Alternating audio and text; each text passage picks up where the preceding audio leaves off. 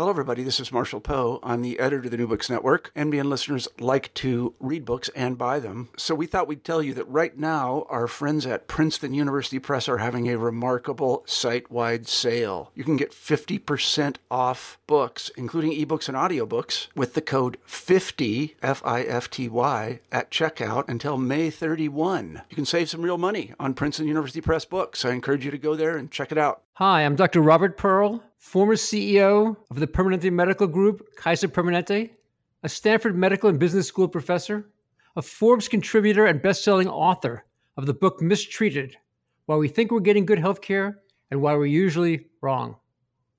And I am Jeremy Corr, host of the New Books in Medicine podcast.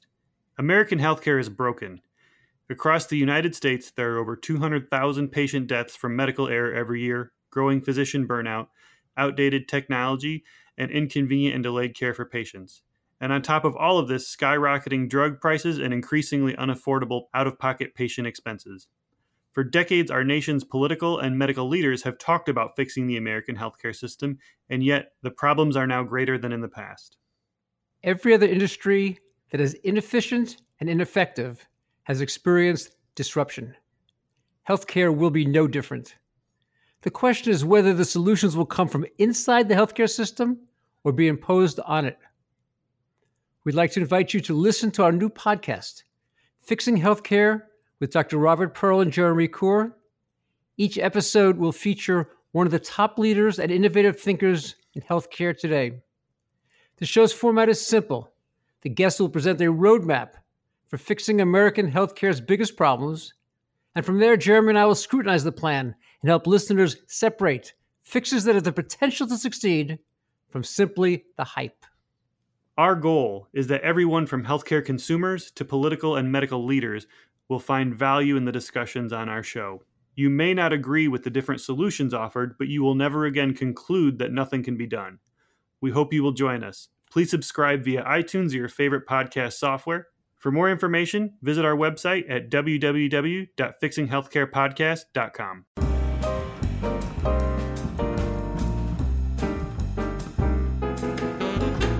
Hello, everyone, and welcome to New Books in Medicine.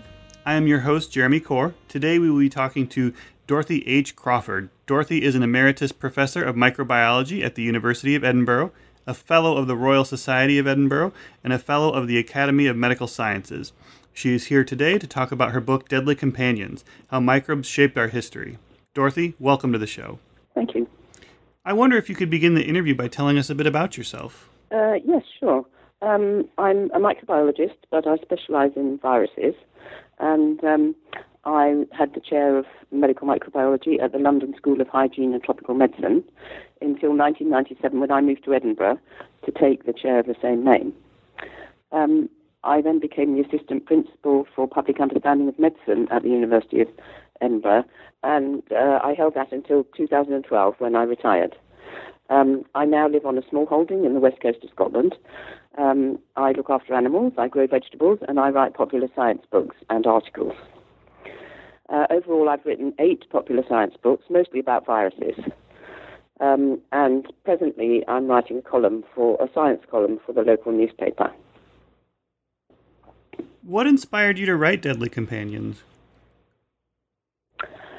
Well, I actually wrote it 10 years ago and updated it last year as part of Oxford University Press Landmark Science series. So um, I've always been fascinated by the interaction between microbes and man. Um, and because I study them, I don't see them always as an enemy. You know, I'm interested in how they interact with us and also how that interaction has changed over the centuries and how microbes might have affected world history. So um, it sounds like a large task, but um, I really enjoyed writing it actually.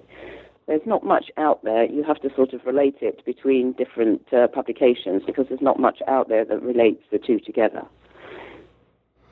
Let's give our listeners a bit of foundation for the rest of the conversation. Can you please define the term microbe as it's used in your book? Yes, I use the term microbe to mean any microscopic or- organism. Um, so mainly I'm talking about protozoa, bacteria, archaea, and viruses. Those would be the main ones. Can you talk about how microbial life began and how it evolved? Uh, yeah, sure. Um, well, life on Earth appeared about four billion years ago, um, when the Earth had cooled sufficiently for there to be uh, water rather than water vapor around. And at first, or for a long time, it was just single-celled organisms, rather similar to today's archaea. Um, and these are also called extremophiles because they live in the most hostile environment that you can find. So you find them today in acid lakes and salt marshes and um, at the bottom of ocean trenches where hot vents um, spew out boiling water or, or hotter than boiling water and under the polar ice caps. And these microbes had the world all to themselves for about three billion years. So, not surprisingly, they um, have evolved to occupy every niche. There was no oxygen available at the time, so they used chemicals such as sulfur, nitrogen, and iron to generate energy. And it's only after all that time that multicellular organisms evolved once oxygen was available to make respiration much more efficient. Can you talk about the different ways that various microbes spread? Um, yes, well, I mean, microbes have evolved to spread in every conceivable way to reach a susceptible host. Obviously, for them, uh, this is a, their lifeline. If they um, leave one host because the immunity is building up and can't find another host, then they die. And if that happens to uh, all the microbes in that particular species, then that's it, died out. Um, so uh, I usually say that if you can think of a way that a microbe might spread, then it will have already thought of it. Um, so there are the obvious methods of transport, like direct contact between hosts, for example, indirect contact via infected objects. Through the air is a very efficient way of spreading long distances, or in water, or spread by a vector like a mosquito. But they also um, uh, can spread from mother to unborn child through the blood and the placenta, and they're extremely up to date by utilizing uh, blood transfusion, organ transplant, uh, contaminated needles, and contaminated surgical instruments. So, um, as I say, they, they are extremely efficient at moving from one host to another. What is an epidemic and what causes them to strike? Um, well, an epidemic is defined uh, rather vaguely, I suppose, as um, a large scale increase in a particular disease in a specific location.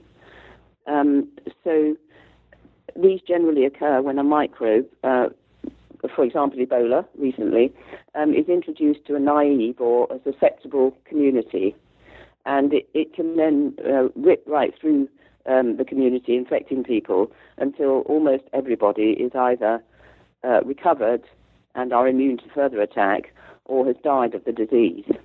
And then, obviously, the epidemic falls off and the microbe moves somewhere else for a while. So, then what's the difference between an epidemic and a pandemic?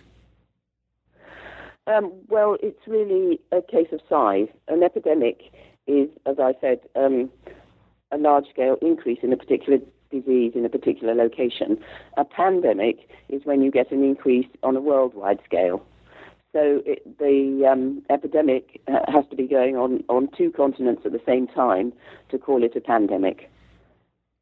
So we get pandemics of flu when they literally sweep round the world.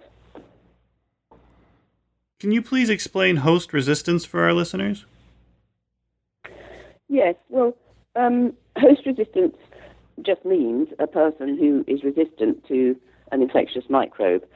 And this occurs either when somebody has been infected before and therefore develops immunity to further infection, or it may be due to genetic resistance. And uh, genetic resistance develops in a community slowly over generations.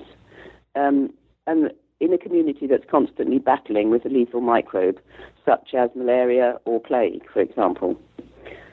So during an epidemic of, of these um, fairly lethal organisms, uh, the microbes kill those that have the weakest resistance because they have high death rates, these uh, um, diseases, leaving the survivors to reproduce.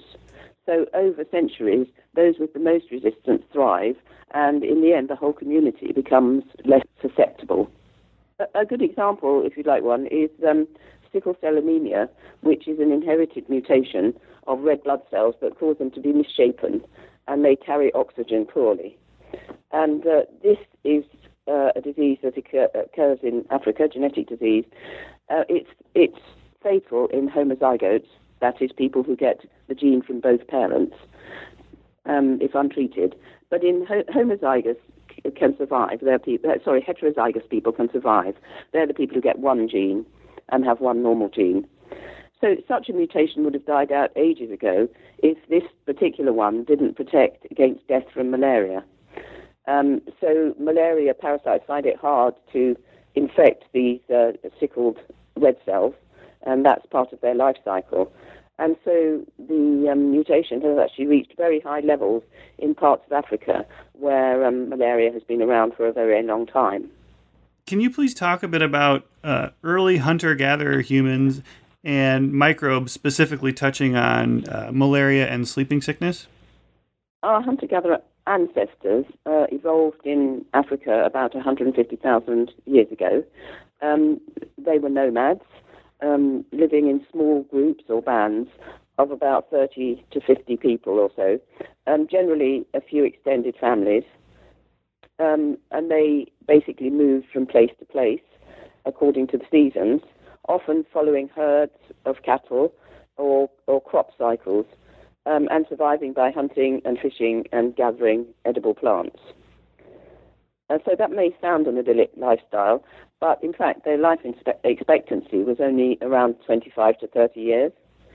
Um, so the question that interested me was what microbes infected them, and did they generally die of infectious diseases? Um, unfortunately, very few infectious agents leave any trace um, at least on the skeletons that have been found. And so it's difficult to answer these questions. Um, but we do know that hunter gatherers didn't suffer from the classical acute childhood infections um, that were epidemic among us until um, very recently when um, immunization has uh, sort of dealt with them. Things like measles, mumps, and rubella, I'm talking about, the classic childhood illnesses. And we know that they didn't suffer from these because there, there just weren't enough people in their band, in the isolated bands, to sustain such infections. Um, I mean, people have looked at modern hunter gatherer bands and uh, found that if, for example, measles does get introduced into them uh, from the outside, um, it, it, certainly rips through them all because they've got no immunity and no genetic resistance. But uh, once the uh, outbreak has finished, the measles virus has nowhere to go, and so it dies out, and it would have to be introduced to them again uh, for them to suffer again. Um, so you were suggesting I told you about malaria for a start. Um, this has certainly been around in Africa for thousands of years, um, and it, it's not absolutely clear whether the hunter-gatherers suffered from it or not. But we do know now that the mosquitoes that transmit the parasite efficiently, uh, they're called Anopheles gambiae, have only evolved during the agricultural era. Um, and so uh, most people think that malaria probably did infect hunter-gatherers occasionally, um, but that, that it probably didn't really affect the, the life of the band as a whole. Um, it's also true that some uh, there, there, are four types of malaria that infect humans, and two of them can um, establish a chronic infection, which uh, stays in the body for the lifetime of the person and gives bouts of uh, fever, and also um, makes the person extremely lethargic. So, because these don't have to constantly travel from one person to another, it's thought that hunter gatherers may have suffered from these types of malaria. And certainly, if they did, then um, having a person with chronic malaria, with lethargy, and really being um, very much indisposed to the hunter gatherer lifestyle, uh, could have been a, problem for the bands. On the other hand, sleeping sickness, which you also mentioned, uh, was almost certainly a major problem for them. Um, this is uh, also a protozoa um, caused by the trypanosome, and uh, it, it, its natural uh, target is large game, wild game animals in Africa. So almost all large game animals are infected with this um, trypanosome, and it causes them no problem at all. It's spread between them by the tsetse fly, and it just seems to be a relationship that uh, is is advantageous to the tsetse fly and no problem to the um, large game. However, if the microbe spreads to humans, uh, then it causes a fatal encephalitis. Um, there are several, well, two different sorts of um, sleeping sickness that can affect human. One is acute, in which case the encephalitis would um, come on very rapidly and the person would die, uh, or there's a chronic phase. Um, and again, like malaria, this could have caused the bands a lot of uh, problems because it was difficult, obviously, for them moving from place to place to um, be able to accommodate sick, uh, chronically sick individuals. Um, so yes, so uh, it seems that um, people get uh, sleeping sickness if they get bitten by a tsetse fly that is carrying it. And in order to do that, you have to be in fairly close contact with large game animals because tsetse flies don't fly far from these animals that they infect. So, following that line of uh, thought, it would mostly be the hunters uh, of large game in the in the hunter-gatherer bands who got infected, um, and they would, of course, be the fit young males um, members who were really required for the band to survive. So historians think that um, the loss of you know two or three vital hunters from the band would be a death sentence for it. And in fact, some of them even suggest that the trypanosome might have initiated man's exodus from Af- Africa to uh, cooler and perhaps healthier areas, which occurred some 50 to 100,000 years ago. Let's talk a bit about that. Humans spread across the planet and eventually underwent a shift from a nomadic to a sedentary farming lifestyle. Uh, this marked a turning point for human history, but also heralded a new era for microbes. Can you please talk about this for our listeners?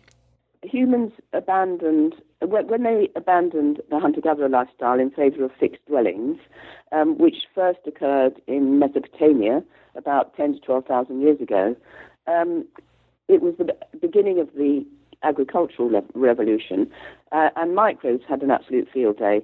It was initially a very unhealthy period for our ancestors um, for several reasons, in fact. The, the first one is that they were now living in small, crowded, dirty hovels, so microbes found it much easier um, to pass from one person to another.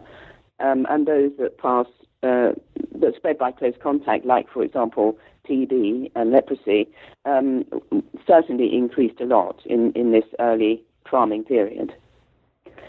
Um, secondly, uh, hunter-gatherers were always up, you know, moving from one place to another and leaving all their waste materials behind. But now, of course, living in a fixed um, permanent dwellings, their waste materials accumulated in and around the dwellings, so encouraging transmission of various um, fecal-borne organisms, um, particularly, I think, intestinal worms, became a real problem at that stage. Another problem was that instead of collecting their food uh, and water daily as they um, went about, um, they now stored their food and water in their dirty hovels, um, and this allowed uh, microbes that um, spread in food or water um, an opportunity to flourish. And finally, and most importantly, I think, um, the, the, our ancestors now lived in very close proximity to the newly domesticated animals. Um, they often shared dwellings with them, and they certainly um, had close, very close contact with them, and perhaps particularly sick animals. Um, so microbes that um, had always lived on these animals now took the opportunity to jump to humans. And uh, these were the emerging infections, obviously, of the farming era. And what they are now is our classical childhood illnesses. So things like smallpox, mumps, measles, uh, flu, all these things um, jumped from animals to humans during this early farming period. It's interesting that recently, now that the genomes of these um, uh, microbes have been sequenced, we can see um, where they came from. And so, smallpox, for example, is most closely related to camel and gerbil pox viruses. So it seems that the ancient um, relative of those viruses must have jumped um, from two humans, camels and gerbils, around about the same time. And similarly with measles, um, the genome of measles is most similar to the rinderpest virus, which infects cattle, and also to the canine distemper virus infecting dogs. So again, you can imagine that, that these um, animals and humans were coming into close contact, and so now um, the viruses must have jumped between them, and now they share these uh, viruses. Can you please talk a bit about some of the ancient plagues, uh, such as the plague of Athens and the Justinian plague, and their impact on history? The first plagues to be recorded in sufficient detail for us to hazard a guess as to um, what caused them. Um, well, the first one was actually the plague of Athens, which occurred in 430 BC.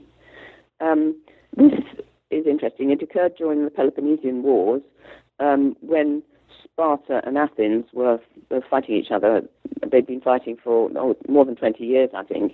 And on this particular occasion, the Spartan infantry were attacking Athens, um, and Pericles, who was the ruler of Athens at the time, uh, decided to fortify the city, not to counterattack, but to fortify the city, um, leaving access only via the sea port of Piraeus, and to sit out the siege until the Spartans surrendered.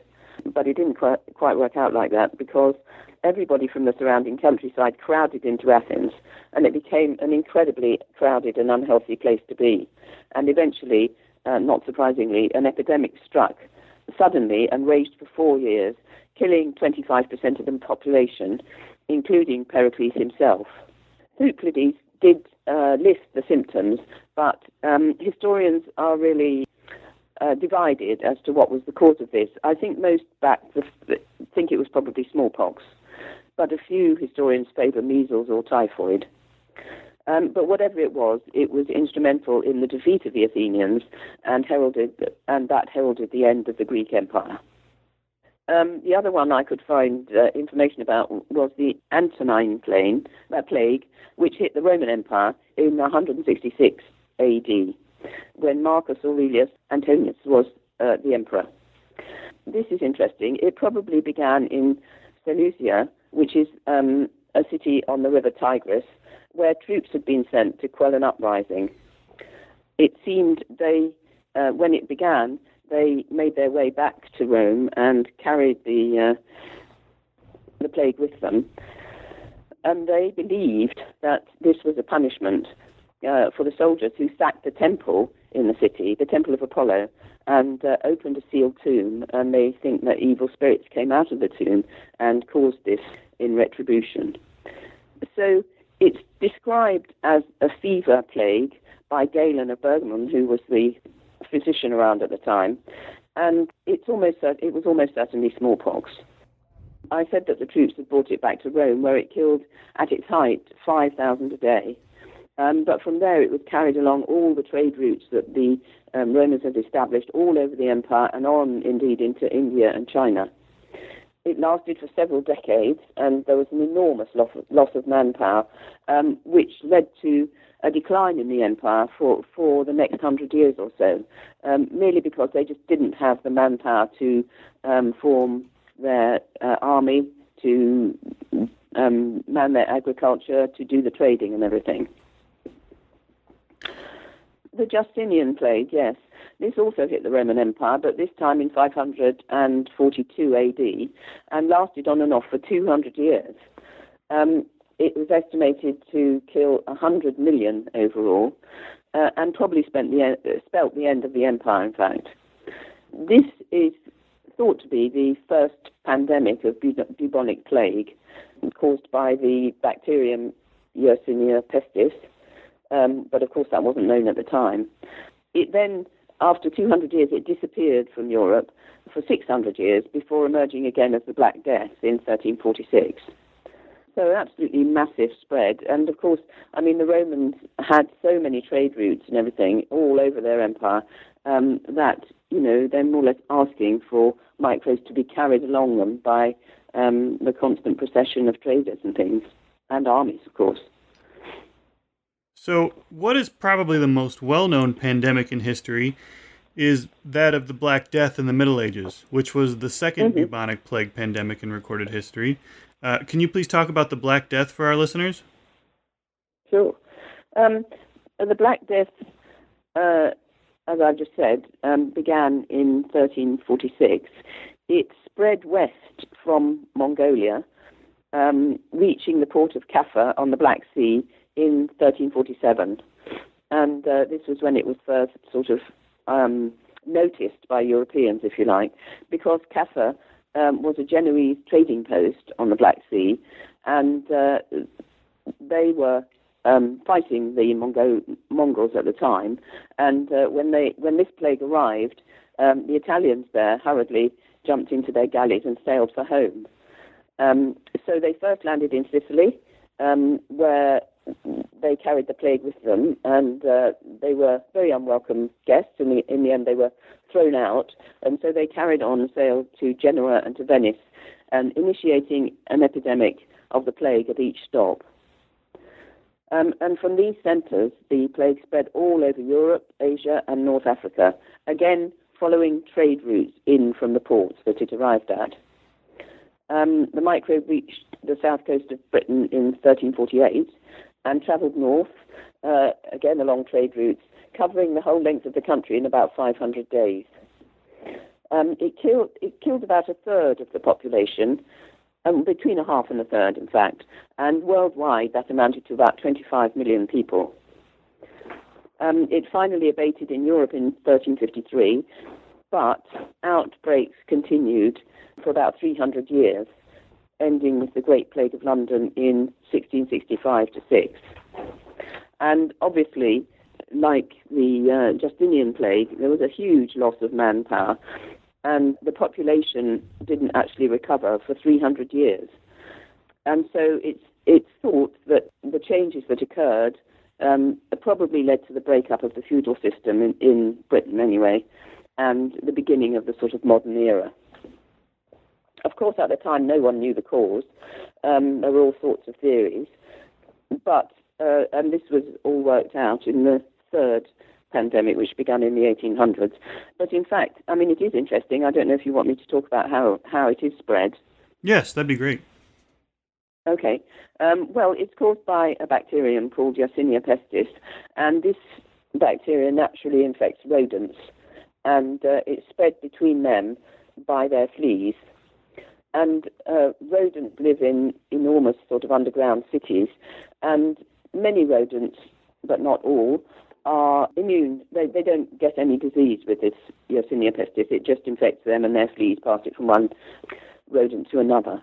But uh, sometimes there, there are rodents that are susceptible, particularly rats, and sometimes it's sort of um, particularly when there's been a population explosion among rodents, they mix with other types. They come out of their burrows and um, mix with other types of rodents while looking for food. And if it infects a susceptible kind of uh, rodent, let's say rats, because that's what's normally said, then they die very rapidly of the disease. The fleas then get hungry and jump off the rat, and if they jump onto humans and they're carrying the microbe, then that's how humans get infected.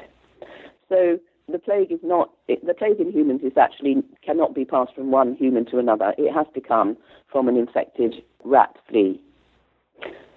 And so once it gets into the population, because rats were so common in those days, and particularly uh, travelled around the world in boats and then followed uh, trade routes inland, following the traders, um, this is how the microbes spread so widely. What was the microbial impact of European exploration and colonization into the Americas? Well, it was enormous. Um, the when Europeans um, discovered the New World, which was at the end of the 15th century, um, the Americas had been isolated since the end of the Ice Age, some 10,000 years before. Um, so uh, by the time the Europeans got there, there were around 100 million Native Americans um, living, mostly, well, a lot, in, a lot of them in two thriving communities, the Incas in Peru and the Aztec in Mexico. Um, the Europeans uh, were really bounty hunters, and it was absolutely catastrophic for these empires, not only because they were looking for um, gold and other things, but also because of the microbes that they brought with them. So, really, it was like a reenaction of the early agricultural stage of the hunt, you know, when the hunter gatherers became farmers and settled down and um, got all the childhood infectious diseases for the first time, like measles, smallpox, mumps, rubella. Um, that is exactly what happened um, in the Americas. The Aztecs and the Incas had never experienced anything like this before.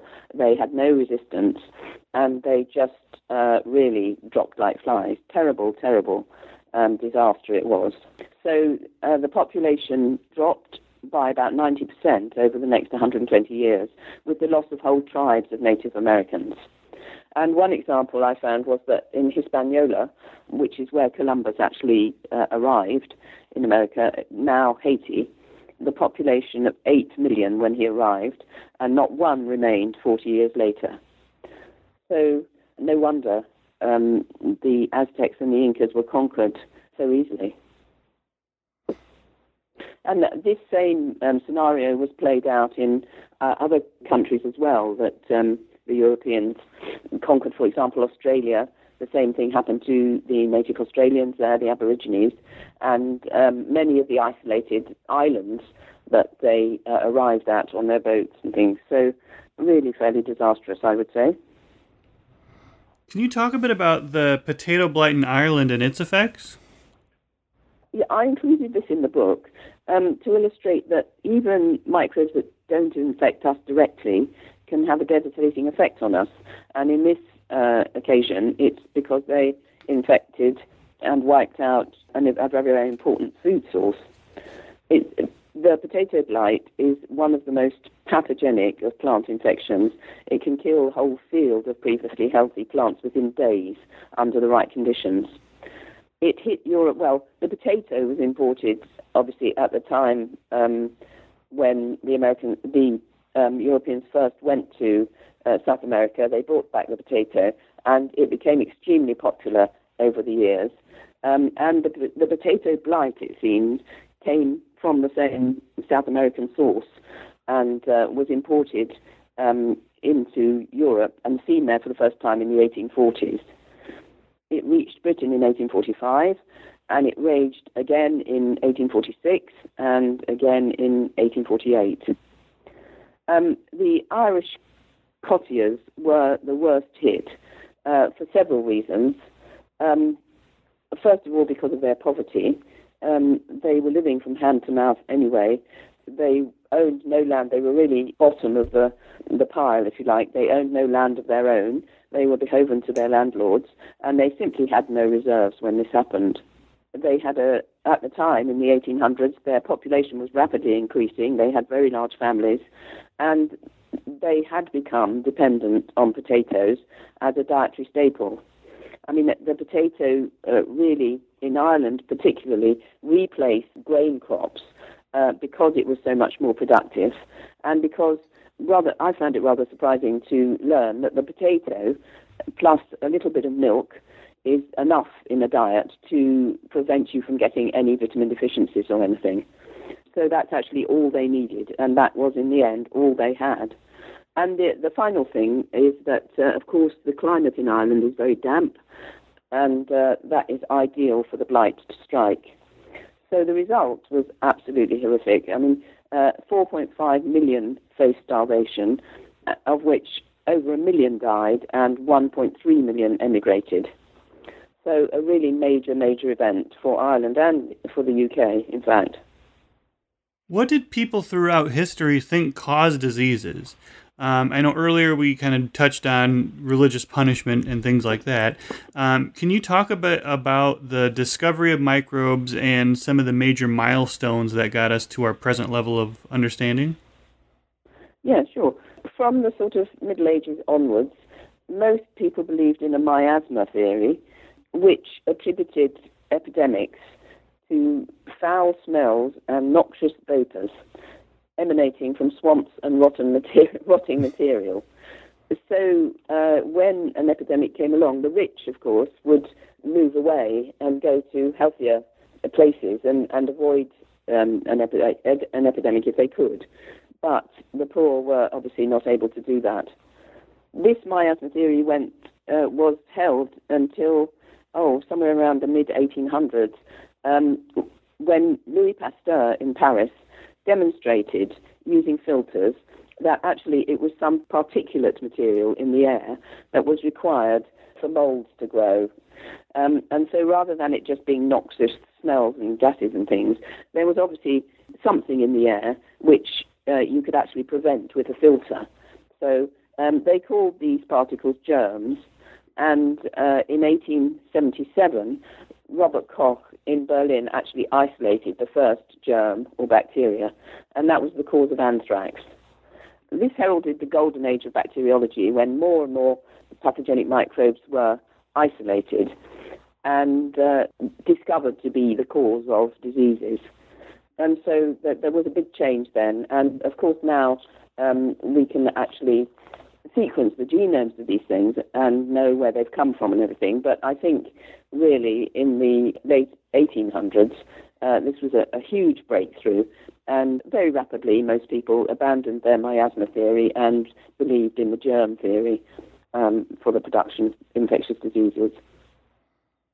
Can you talk a bit about the history of smallpox inoculation, and uh, is there any smallpox left in the world today?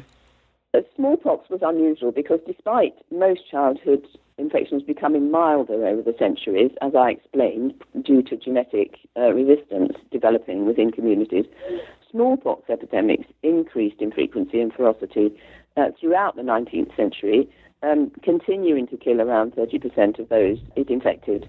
And uh, it's been estimated that it killed uh, 300 million in the 20th century alone.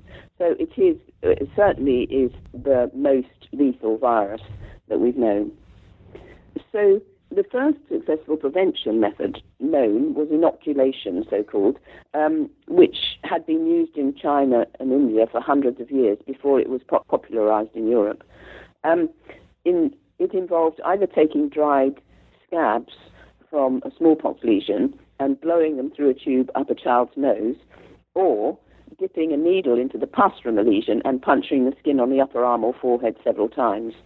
Now, that sounds quite an amazing thing to do, but I assume what it was doing was giving the child a very small dose of virus uh, in the wrong place. So, if you put it into the skin, it probably gives the um, body time to react to it before it sort of hits the, the blood and becomes generalized in the body. So, these children would produce a few pox, so called, a, a bit of a rash, and uh, perhaps a fever, and then generally they would recover, and after that they would be immune for life. The technique was brought to Britain by Lady Mary Montagu in the 1920s. She'd suffered from smallpox, and uh, her brother had died of it.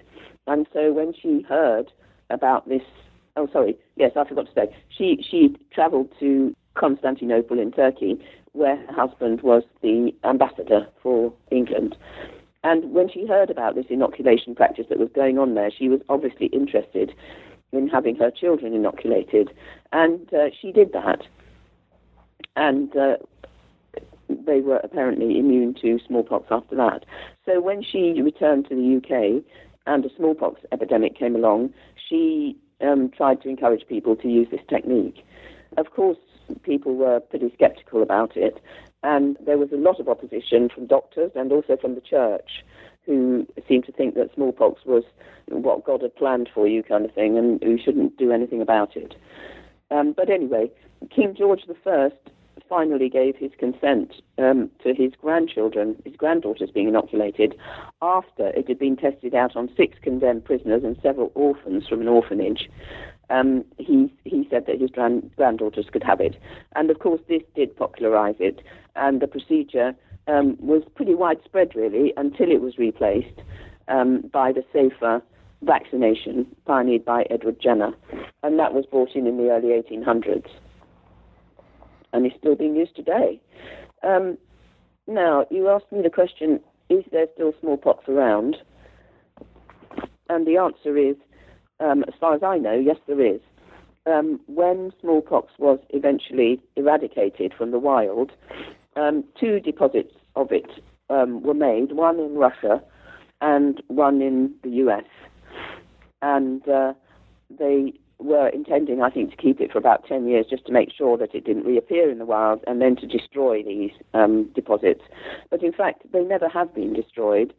And uh, since 9 11, um, they probably won't be destroyed because smallpox is one of the viruses which um, people reckon would be very good um, as a biological uh, weapon. And therefore, um, it's reckoned that we ought to keep a deposit of smallpox in order to be able to make vaccine um, should it ever be necessary. What are your personal thoughts on, on not completely destroying it? Well, I mean, before there was there were issues about biological warfare, I thought it should be destroyed. Um, but I agree. Um, well, I wonder actually whether it is really necessary to make vaccines from it because we do have the um, the sequence, the DNA sequence of the virus now. So imagine we could make a vaccine without it.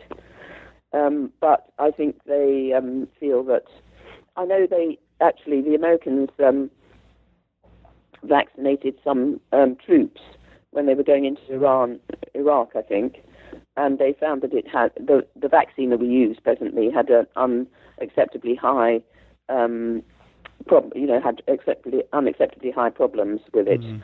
And so I think they're probably working on making a new one. Um, but yeah, I don't know really. I, I suppose it could be, it could possibly be useful in the future. Okay. The, the question is, is it is it safe? And and that was obviously a question when um, Russia broke up. Um, it nobody's quite sure whether it escaped to other places. You know, mm-hmm. scientists took it with them when they went to other places. So there's always that doubt in people's minds. What are the biggest microbial threats facing humankind today? Um, yes, um, that's a difficult one. Um, I think probably multi-drug resistance, uh, resistant microbes like um, malaria and TB, for example. Um, and also, pandemic flu is always on the horizon. Um, if a flu emerges, um, which we don't, which we're not expecting, and we don't have a vaccine to, then it always takes, um, oh, I don't know, four to six months to make a vaccine. During which time, I mean, flu can spread around the world as it has in the past. Um, a global spread of Ebola is another one, Lassa fever. But but I actually think that um, a completely new emerging infection acquired from an animal source would pose a huge problem. And it's not unlikely new viruses are emerging at the rate of about one a year at the moment. And, you know, like SARS, we've never expected or heard of, in fact, SARS. Never would we have thought that that kind of virus would cause such an outbreak.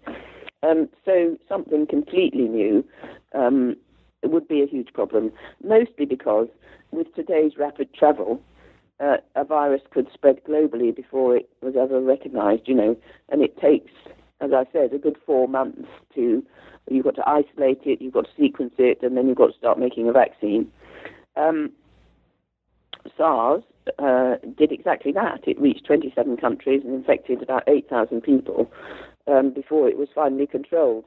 Um, so if you don't have a vaccine, you've got to go back to quarantine measures to control the spread, and that's exactly what they did with SARS. But they were lucky because SARS is um, it travels in quite heavy droplets from the throat, and therefore it doesn't travel that far. You know, had it been something like flu, um, I, goodness knows what would have happened. So that would be my bet: is that some, something completely unknown will emerge, and we'll all be floundering about trying to get to grips with it. It's quite interesting actually because um, Bill Gates um, is very interested in epidemics and pandemics and very knowledge, knowledgeable about them, and he um, has been trying to persuade governments that um, you know they should be prepared for these unknown um, events. And he always makes the analogy with um, a war.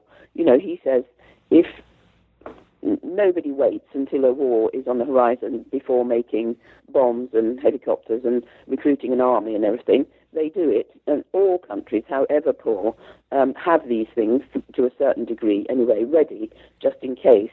But when it comes down to epidemics and pandemics, uh, that just isn't the thinking. You know, the money is not there to prepare yourself properly, and therefore uh, what we do is wait and see what comes, and then um, start scrambling about trying to make things. And the last Ebola epidemic, you know, lasted for two years for exactly that reason. We knew Ebola, we knew it would come again, but nobody was prepared to put forward the money to actually have a vaccine ready on the shelf. So, sorry, that's my lecture for the day anyway, but um, I feel quite strongly about it, and so does Bill Gates. But um, so far, uh, you know, that's just how it is. What are the odds you think we'll see a, a major, major, like, super devastating pandemic within the next, I don't know, 20, 50 years? Um, well, it would in, entirely depend um, what sort of, I say virus, but it might not be a virus, what, what sort it was, and particularly how it spreads you know, HIV is devastating, and we never expected that to come. Um, but HIV spreads so slowly um, because of its method of spread by sexual contact um, that, um, well, we haven't been able to control it, but and we haven't been able to make a vaccine. But it is a bit different from something like Ebola or flu, which infects you one day and, and kills you about well, Ebola infects you one day and kills you about a week later um, you know, you need something there and then to stop the thing spreading. And so, yes, I've gone off the point. Um, oh, you're fine. I don't know what. I don't know what it's going to be, um, and that's the point, isn't it? Really, mm-hmm. that you have to be you have to be ready um, for whatever hits us, and right there on day one. Well, Dorothy, I've taken up a lot of your time today. My final question for you is: What are you working on now? Well, yes, I'm not actually writing a book at the moment. Um, instead, I'm writing a science column for a local newspaper. Um, the last book I wrote was on Ebola. I, I was out in um, Sierra Leone, uh, you know, when the um, epidemic was going on, and I wrote a book about that. Um, and whenever I finished a book, I say, right, I'm never writing another book. And my husband says, oh, yeah, well. but anyway, I'm in that phase right now. So I'm writing a column for the local newspaper, which I really enjoy. And uh, maybe sometime I'll write another one, but not yet. well, I'd love to have you back on the show in the future.